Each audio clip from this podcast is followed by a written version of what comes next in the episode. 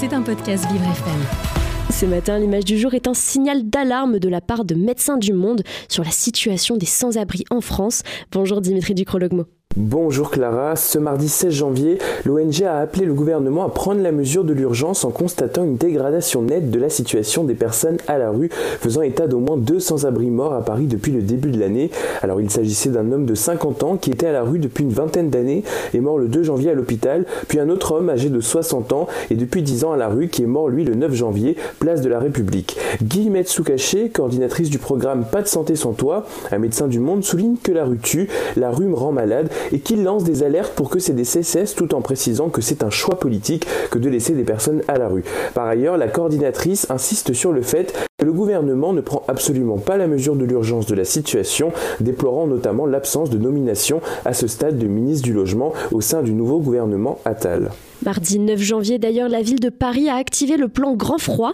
Pouvez-vous, Dimitri, nous dire en quoi consistent ces mesures censées répondre à la situation des personnes sans domicile fixe? Comme nous l'avons tous remarqué, les températures sont actuellement glaciales et cela devrait durer encore un certain temps, raison pour laquelle certaines préfectures, dont Paris, ont décidé d'activer ce plan Grand Froid. Alors il faut savoir qu'il existe trois niveaux en fonction des températures nocturnes. Il y a le, temps froid entre 0 et moins 5 degrés, le grand froid entre moins 5 et moins 10 degrés et le froid extrême en dessous de moins 10 degrés. Alors le plan grand froid peut être déclenché par les préfectures entre le 1er novembre et le 31 mars. Le plan permet d'ouvrir des places d'hébergement d'urgence supplémentaires pour les personnes vivant dans la rue, des places qui se situent dans des bâtiments non prévus pour l'habitation comme les écoles, les gymnases et les hôtels. Le dispositif permet également au préfet d'augmenter les moyens humains et financiers dédiés aux maraudes ou aux 115. Et par exemple à Paris, quelles mesures sont prises? La ville accorde un soutien logistique au SAMU social avec par exemple plus de voitures pour faire des maraudes. Les accueils de jour sont ouverts plus tard et sans attendre le froid extrême, la ville a déjà annoncé l'ouverture de lits dans deux lycées proposant chacun entre 56 à 120 places et il faut ajouter à ces lycées trois qui sont expertisés pour intégrer le dispositif. Alors ce plan grand froid permet de prendre de bonnes mesures mais il a des limites puisqu'il n'est pas déclenché au niveau national. Il revient à chacun, à chacune des préfectures de décider de l'activer ou non et actuellement 48 départements l'ont fait.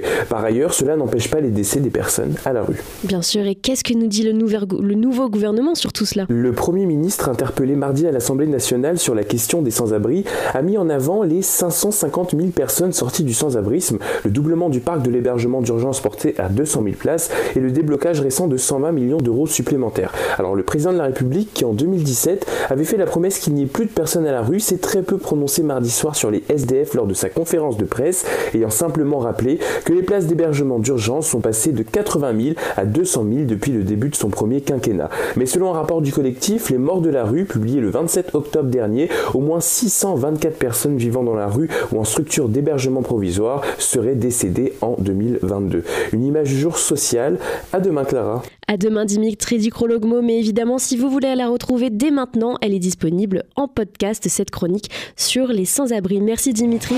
C'était un podcast Vivre FM. Si vous avez apprécié ce programme, n'hésitez pas à vous abonner.